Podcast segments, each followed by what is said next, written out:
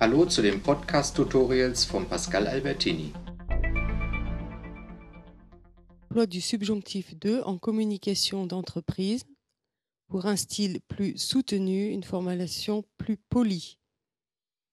Emploi de la construction avec würden dans la plupart des cas, mais avec les auxiliaires être, avoir et les verbes de modalité, emploi des formes spécifiques du subjonctif 2. Wäre, hätte, könnte, wüsste, sollte, ließe, ginge. Reformuler les phrases suivantes au subjonctif 2 selon le modèle proposé. Beispiel. Können Sie mich bitte mit Herrn Meier verbinden? Könnten Sie mich bitte mit Herrn Meier verbinden? Rufen Sie mich bitte heute noch zurück.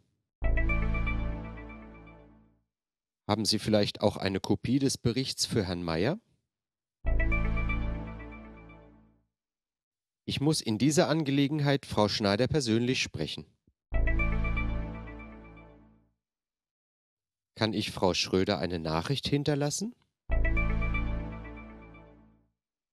Verbinden Sie mich bitte mit dem Abteilungsleiter.